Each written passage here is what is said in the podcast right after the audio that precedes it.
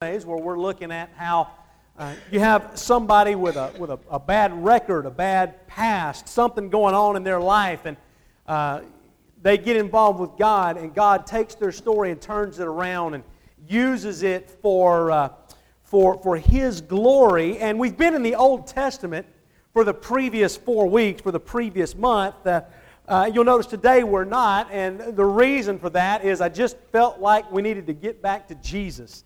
Uh, you know, we've talked about Jesus every week, but I just was missing him and just wanted to preach about Jesus this morning. And so that's why we're jumping uh, into the book of Mark, and then we're going to be in the, we'll be looking at the, the life of David. Uh, we'll be looking at the life of David next Sunday. But today we're in Mark 5, and we're talking about Jesus and the demoniac. And I'll tell you right up front that demons have been on my mind a good bit this week. Thursday at 5:15 a.m., I was awakened because, you know, at our age, you're just awakened at that time because urges call you places. And so uh, I was awakened by a natural urge to, uh, to get up and, you know, uh, go to the, the, the, restroom. And while I was on my way there, I felt pain. And long story short, 15 minutes later, uh, I was in the emergency room where I would spend the next five hours uh, getting as much uh, lethal medication as they could give me to dull the pain.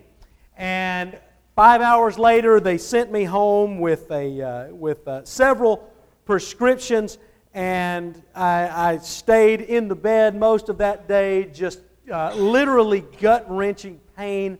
And it was about 29 hours later that the demon kidney stone was exorcised. If you know what I'm talking about. Who's had a kidney stone in here before?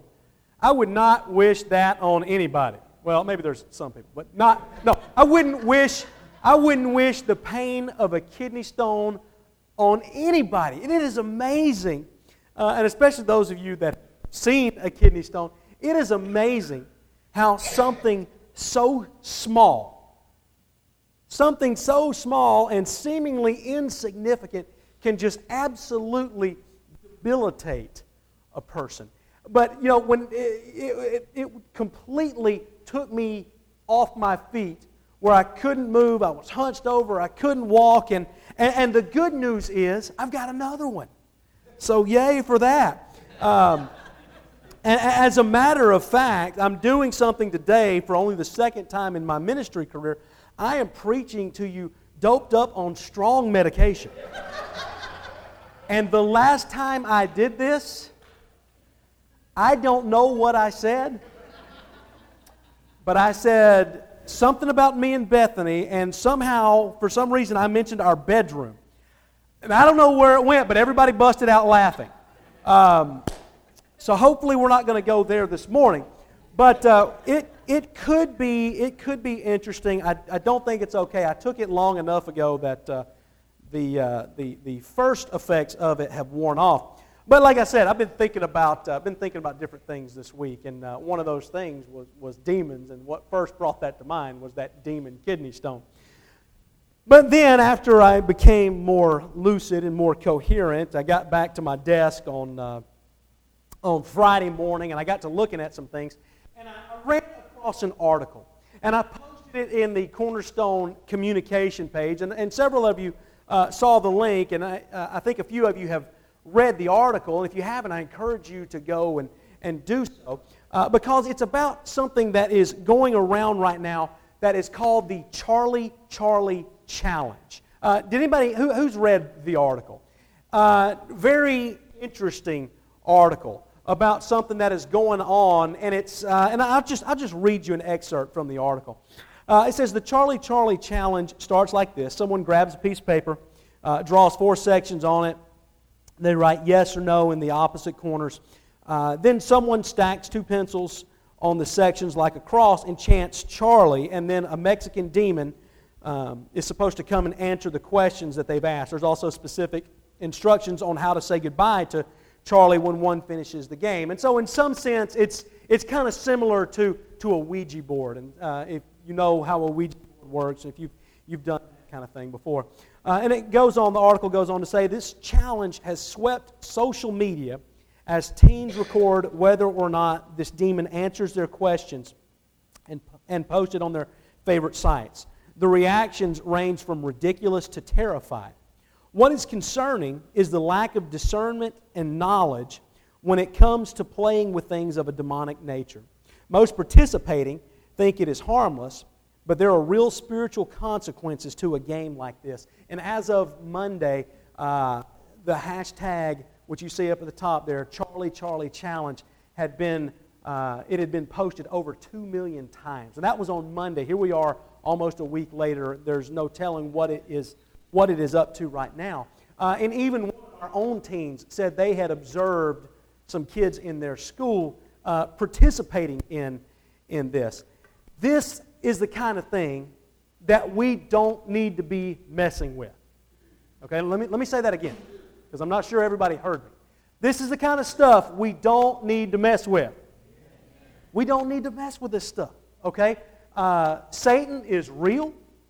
Satan is powerful. If you don't think so, look at what's going on in the lives of some of our people right now. Look to the Holditch family, and you'll see that he wreaks havoc. And here's the thing we need to be careful when it comes to looking at evil. Don't look too hard into evil because evil looks back. Okay?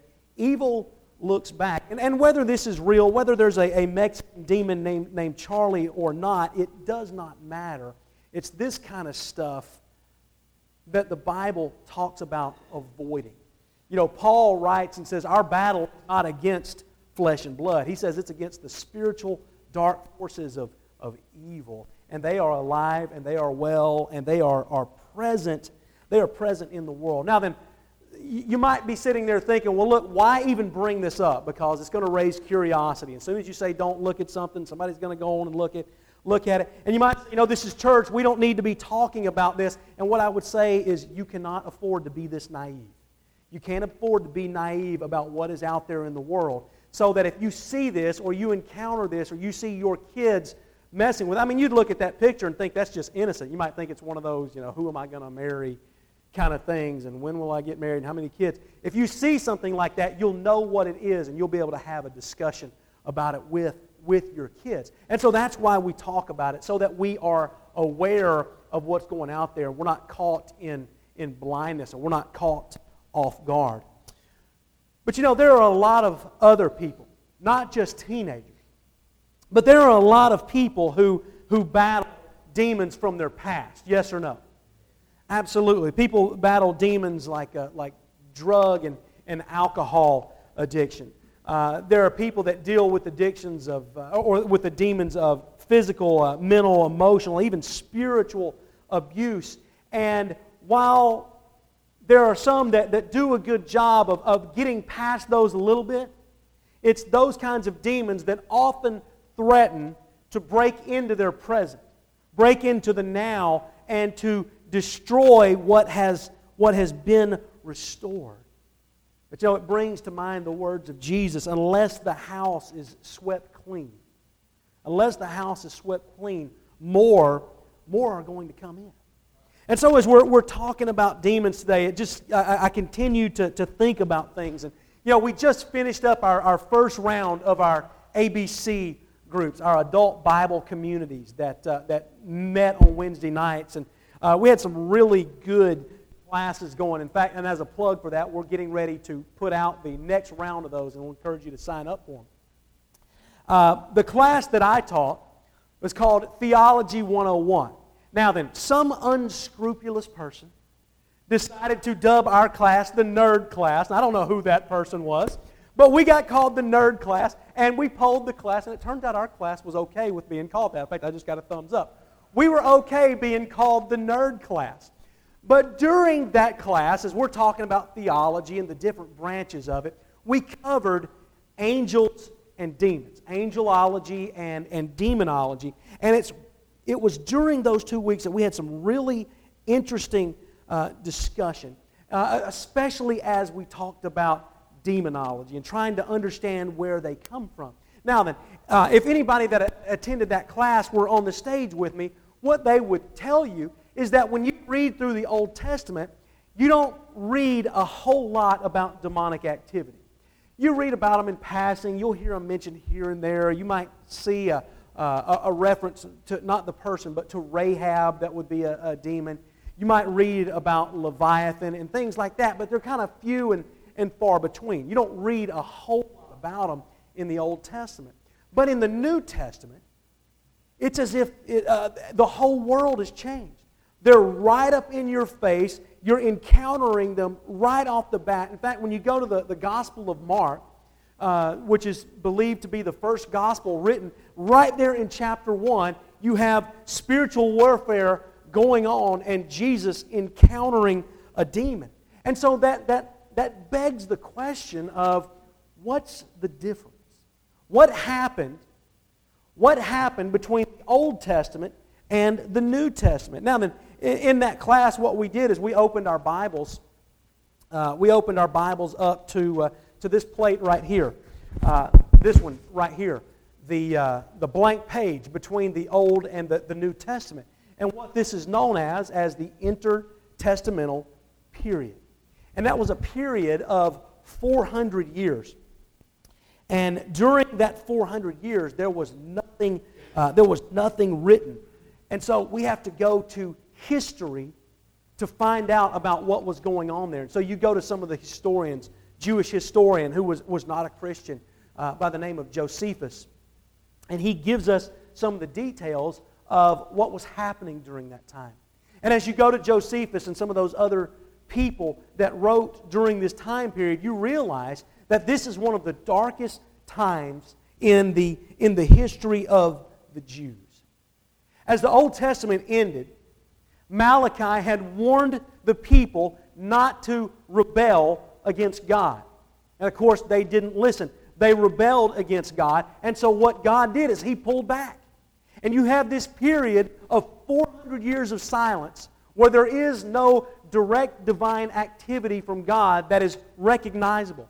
There were no prophets that came among the people and began to proclaim God's word. And it was into that vacuum, it was into that vacuum that the demons came surging in like a river. So that when you get to the Gospels, you get to the beginning part of Mark, it is right in your face, and it is demonic activity. It is uh, encounters with people who have been abused and taken control of by demons and have had their lives absolutely destroyed because of the spiritual forces of darkness that were, were prevalent in, in that era. And as we come to Mark chapter 5 this morning, we encounter, we encounter Jesus meeting this demoniac. So let's start reading in, uh, in verse 1 of Mark 5.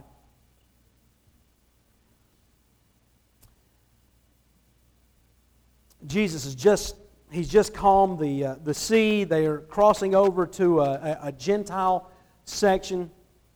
And in verse 1, it says, They came to the other side of the sea, the region of the Gerasenes. As soon as they got out of the boat, or as soon as he got out of the boat, a man with an unclean spirit came out of the tombs and met him.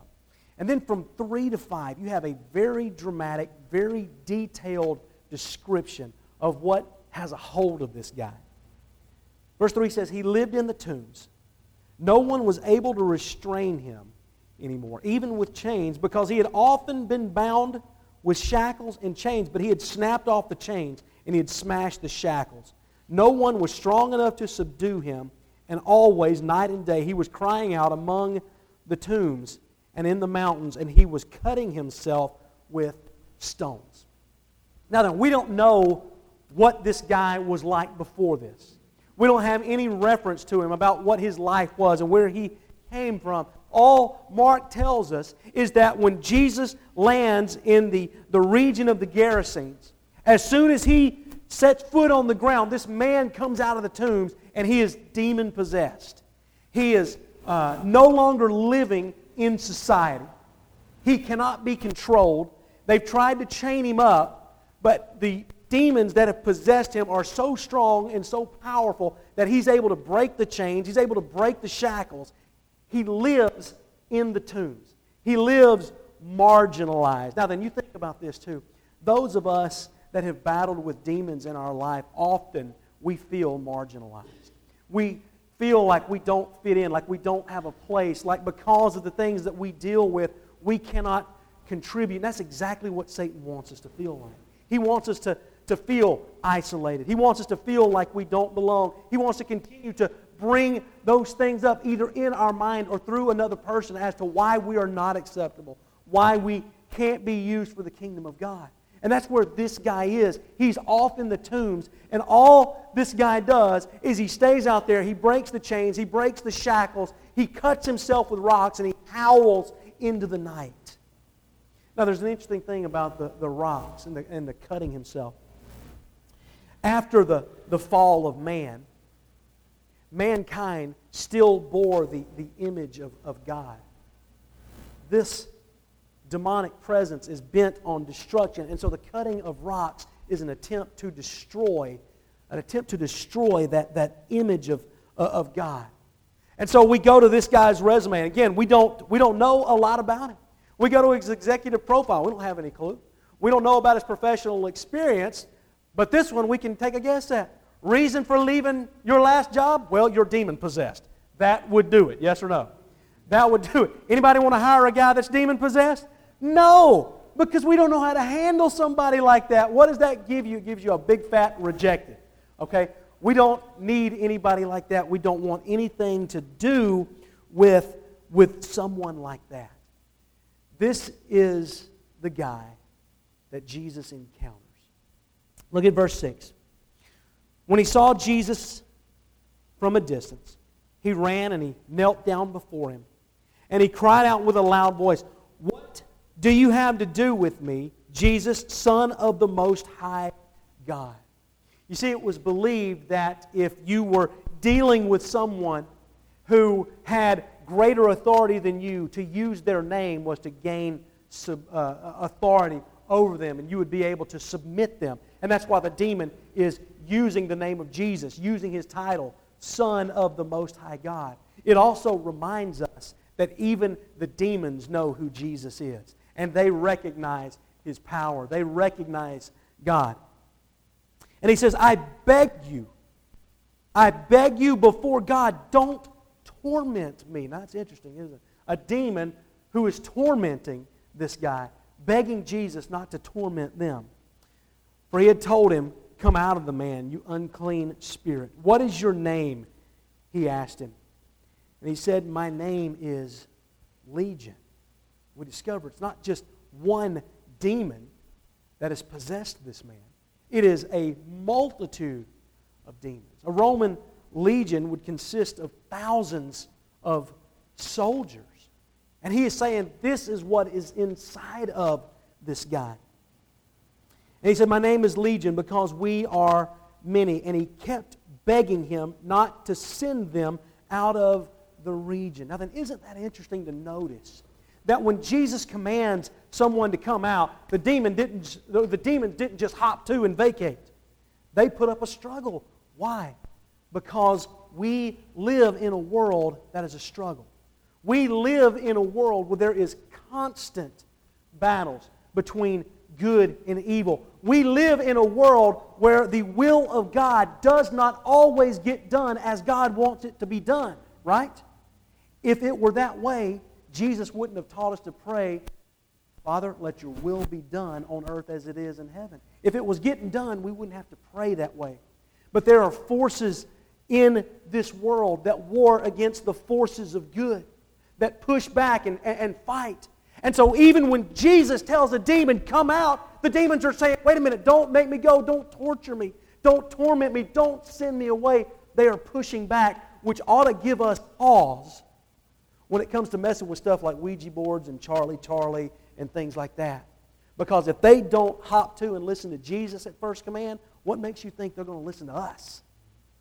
You remember the story in Paul, or in the book of Acts? I think that it's uh, uh, these guys are, are, they're dealing with, with somebody. I think it's the seven sons of Sceva and uh, commanding out uh, demons in, uh, in Jesus' name or in the name of Paul, uh, in the name of Jesus whom Paul preached. They said, you know, I know Jesus and I know Paul, but who do you think you are? And there was an absolute thrashing by the demonic forces. You know, that's why I, I, I can't impress strongly enough that this is the kind of stuff that we cannot afford to be messing around. Uh, and I mentioned in the nerd class, and so if you take the nerd class, you'll have a chance coming up in a few weeks, but you'll hear this. There was a shirt that was going around a few years ago, and it said, Satan is a nerd. And on one level, I get it. I understand it. Hey, I don't mess with Satan. He's not my guy. I don't, I don't hang out with Satan. He's, I'm not down with him. On the other hand, you got to be a dummy to wear a shirt like that. Because when you think of a nerd, what do you think about? You think about somebody who's going to overpower you? That's the idea behind it. Okay? That's the idea. I mean, we, we think about nerds in general, you know, the stereotype of a nerd, and for the most part, that's somebody that we can control. We can overpower, but I promise you, Satan is not somebody that can be overpowered. He will thrash you if you give him the opportunity. And so that's why I'm saying we don't need to be messing with this stuff. Even in the book of Jude, and I, now I'm just, I'm just saying stuff I never intended to say, but while we're here, we'll say it. In the book of Jude, the archangel Michael, the most powerful angel, would not bring an accusation against Satan because he recognized he recognized his power. And that's what we need to do. We need to recognize the spiritual forces of evil and not just say, oh, Charlie, Charlie, that's just a game, or Ouija board, that's just a game. And while there might be an element of a game to it, you start messing around with some of that stuff. And there's going to be some spiritual consequences. Because we are told, we are called to avoid that kind of thing. And so he begs Jesus not to send him out send them out. Verse 11 says, Now a large herd of pigs was there, feeding on a hillside. The demons begged him, Send us to the pigs so that we may enter them. And he gave them permission. Then the unclean spirits came out and entered the pigs, and the herd of about 2,000 rushed down the steep bank into the sea and drowned there. And what that does is it, it reveals it reveals the destructive nature of demonic forces. What does it, it tell us about the thief? The thief comes to kill and to steal, and say it with me, and to and to destroy. That's what Satan's about. He is about killing off anything good in our lives. He is about stealing joy in your life? Have you ever had joy stolen from you? If you have endured any kind of attack from Satan, chances are that maybe for a brief minute or maybe for a long period of time, you've had your joy stolen. Okay, and I understand that. And those of you that struggle with that, I wouldn't berate you for that because that's a struggle. That's a real struggle that I deal with. But that's what Satan wants to do. He comes to kill, he comes to steal, and he comes to destroy our lives. And he will use all manner of evil to do it. To separate us, to isolate us, to cut us off, to turn us from God. 14 says, The men who tended them, talking about the pigs, ran off and reported it in the town and the countryside, and the people went to see what happened. They came to Jesus and they saw the man now, then, notice this in contrast to verses 3 through 5 that we looked at a minute ago. They saw the man who had been demon possessed by the legion sitting there dressed in his right mind. Earlier, he's possessed by a legion of demons that no one can control. He lives in the tomb. They've chained this guy up repeatedly. Every time he smashed the chains and the shackles, he stays out there all night long howling and moaning and making all kinds of noise, cutting himself with rocks, attempting to destroy the image of God. And yet, right here, when the people come out to see, they see him sitting there in his right mind, having a conversation with Jesus. Praise God, right? That's not what they say. Let's keep reading. The eyewitness described to them what happened to the demon possessed man and told about the pigs, and they began to beg him, Jesus, to leave their region. They were afraid of, of Jesus. But now, then, watch this. As he was getting into the boat, the man who had been possessed kept begging him to go be with him. He says, Hey, Jesus, take me with you. I want to go with you. But Jesus would not let him. Instead, he told him, Go back to your own people and report to them how much the Lord has done for you and how he has had mercy on you. So he went out and he began to proclaim in the Decapolis, and that just means 10 cities in that Gentile area, how much Jesus had done for him. And they were all amazed. There's some interesting things there. Number one, Jesus does something that he does not normally do. A lot of times when you read a, a miracle story, a healing story, whatever it is, Jesus tells the people what? Go tell everybody? No, don't tell anybody. Keep it to yourself for right now. It's what's known as the messianic secret. But right here, he tells this guy who is a Gentile, go and tell people. Go tell them what the Lord has done. And this is, guys, believed to be maybe the, the first Gentile convert. He comes to Jesus. I mean, he's been freed from this, this demon possession, and all he wants to do is be with Jesus. I mean, wouldn't you want to be? Wouldn't you want to go after the man who has freed you from this, this torment? And Jesus says, No. This is what you do. You go to your people and you begin to, to tell them. And we see right here, we see the resume change in this story. Because the bad resume before said demon possessed. It said marginalized. It said scary. It said don't come near me because I'm uncontrollable. I don't know what I'm going to do. I have no, uh, no ability to keep my, my thoughts, my actions, everything together and, and calm and in control. Stay away. Jesus comes on the scene, removes the demons from this guy, and changes his whole outlook. This guy wants to go be with Jesus. The new resume page now says that he went to the Decapolis, to the 10 cities, and he began preaching Jesus. That's what happens when we encounter Jesus. He takes our life, He takes our, our, our bad resume, no matter, no matter what is on it.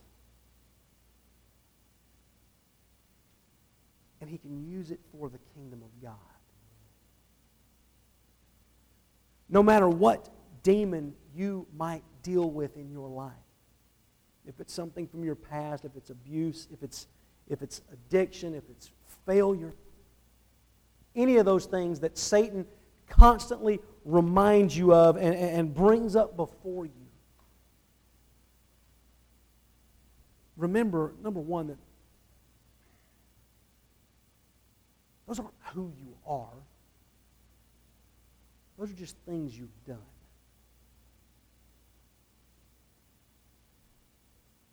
That man who was possessed with demons, that's not who he was. The demons were trying to destroy who he was. Who he was was a man created in the image of God. Okay, and so when you and I have our failures, man, the, temp, the, the, the, the tempting thing to do is to beat up on ourselves or let others beat up on us. And that's what Satan's doing. He's attempting to destroy us, he's attempting to remind us that we are worthless, that we don't have any value. And while he might be able to bring up those things, and they might be some bad things, you might have really done some bad things in your life, but that's not who you are. He might try to kill you with those things. That's the stones he's going to try to use. But what you need to always remember is that those are just things. Who you are is a child of God. You are created in the image of the living God. And that cannot be destroyed. And that's what we have to anchor down to when Satan brings up that resume in our lives. When he begins to remind you what a failure you have been. When he begins to remind you about the things that you've done and you haven't been the best husband or the wife or the son or daughter or employee or whatever it is.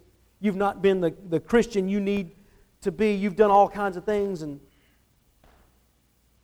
while those things might be bad, there is hope from those things.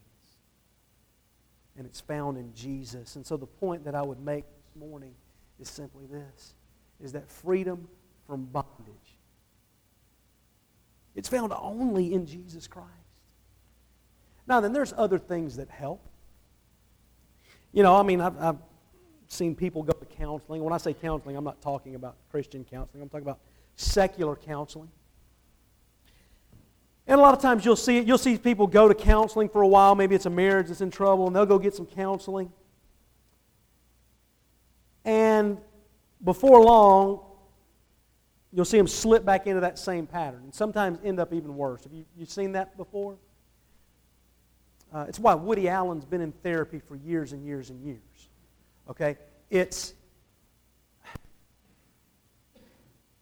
he's going to, he, it's like he's sweeping out the room, but he's not putting something better in place. Does that make sense? Sweeping it out, but there's no Jesus there, if, if that makes sense. You know, and I've seen people do this. I've seen couples, man, they'll go to counseling or people in AA, they'll go and it'll help a little bit. We wonder, well, you know, and then we'll say, well, why does that secular stuff help? Because truth, on whatever level it is, truth is going to help. But I see people go to, to counseling, they'll be, their marriage will be on the rocks, and they'll go for a, a couple of sessions, and they'll think, things are good. We're doing all right. We don't have to go anymore. And what happens? A month later, they're worse off than where they were when the first went. Because they did not replace it. They didn't replace it with, with, with something else. It makes me think of. Uh, Luke 12. Luke 11. Um, Jesus is being accused of driving out a, a, demon by a demon by the power of demons. In verse 21, he says, When a strong man, fully armed, guards his estate, his possessions are secure. But when one stronger than he attacks, and that's talking about Satan, and overpowers him, he takes from him all his weapons he trusted in, and he divides up his plunder. Now then, drop down to verse 24. When an unclean spirit comes out of a man, it roams through the waterless places, looking for rest and not finding rest. It then says, I'll go back to my house where I came from, and returning, it finds the house swept and put in order.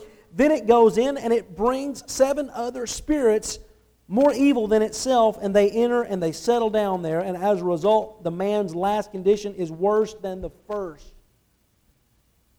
Counseling and AA meetings and NA and all of that stuff, it's very good and it can be helpful because there are elements of truth to it. But if you don't put Jesus in there, if you don't sweep it out and put something better, the stronger man, it's not you or me, it's Jesus. If we don't put the stronger man in its place, we'll end up worse off than we were before. It's Jesus. You see, and when we do that, Jesus rewrites our resume. He doesn't rewrite it, He gives us another page.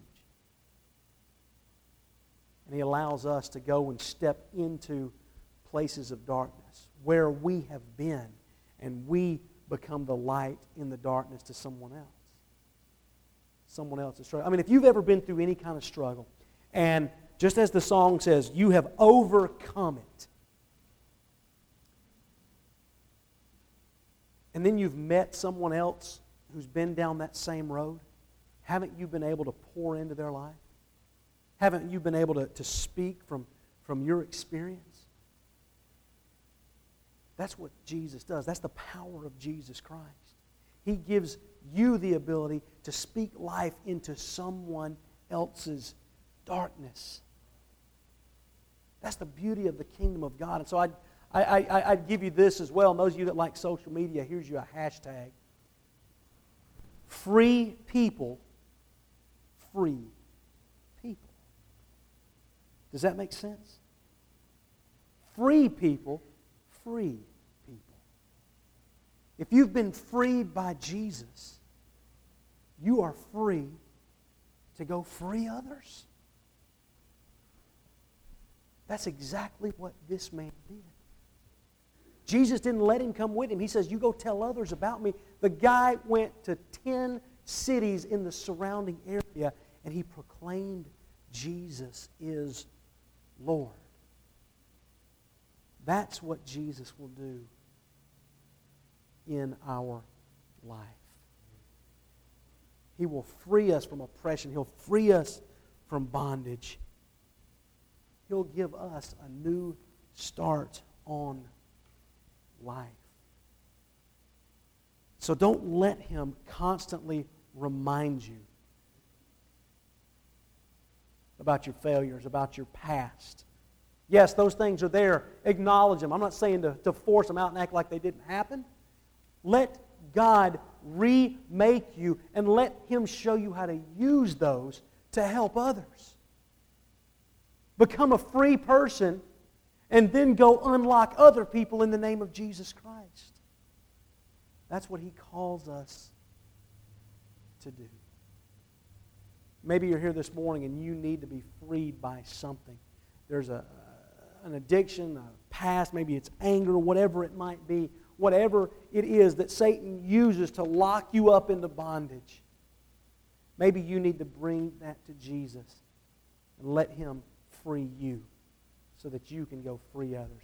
But don't, please, don't go away carrying a burden that you don't have to carry.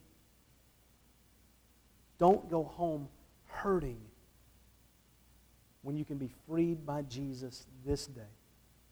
We can help you. if We can pray for you. If we can baptize you into Jesus Christ today, why don't you come?